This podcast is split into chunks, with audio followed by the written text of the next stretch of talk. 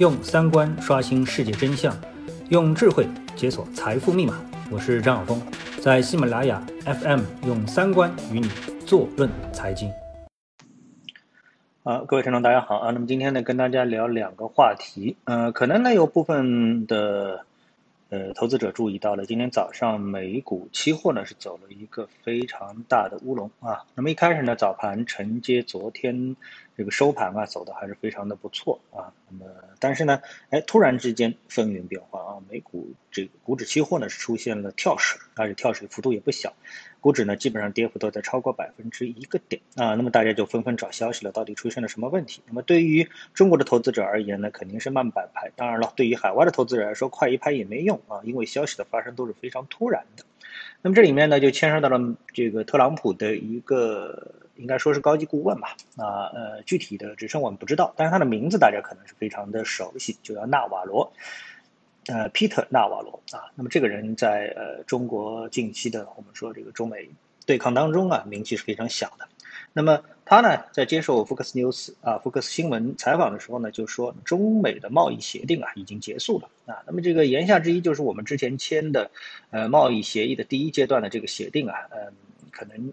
没有执行啊，或者执行不到位，就是取消了啊，应该说是这个意思，结束了，取消了。那那么市场闻言大惊，立刻就出现了跳水。结果呢，没多少时间啊，可能一个小时都不到啊，或者半个小时啊，然后特朗普呢就发推了，发推啊说这个中美贸易协定啊还没有结束啊，那这个就乌龙了，对不对啊？因为他们是属于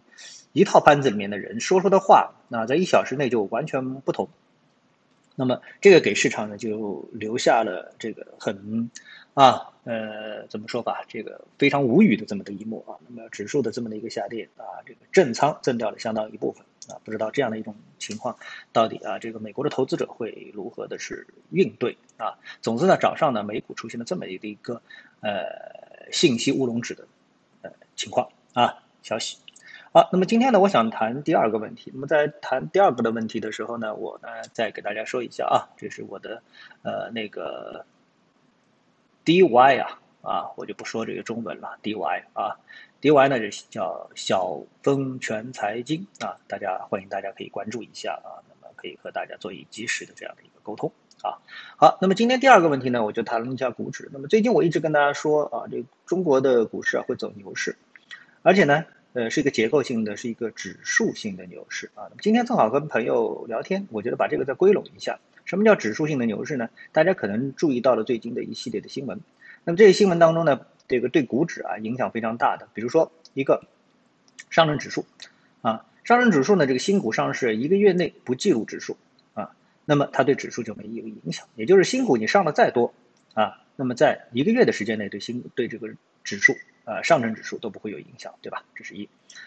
嗯，第二呢，就是 S T 不计入指数，对吧？那你股市呢，这个跌得再多，退市再多，对指数也没有影响。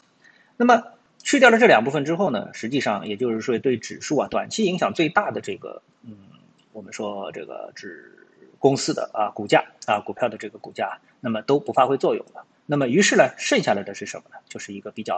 啊这个老的啊这个有相当长时间历史沉淀的这么一批股票。如果再进一步精简的话啊，我们不说上证指数，我们再说比如说中小板指数、深圳成分指数，还有这个创业板指数，那么它们呢是由三四十个啊非常固定的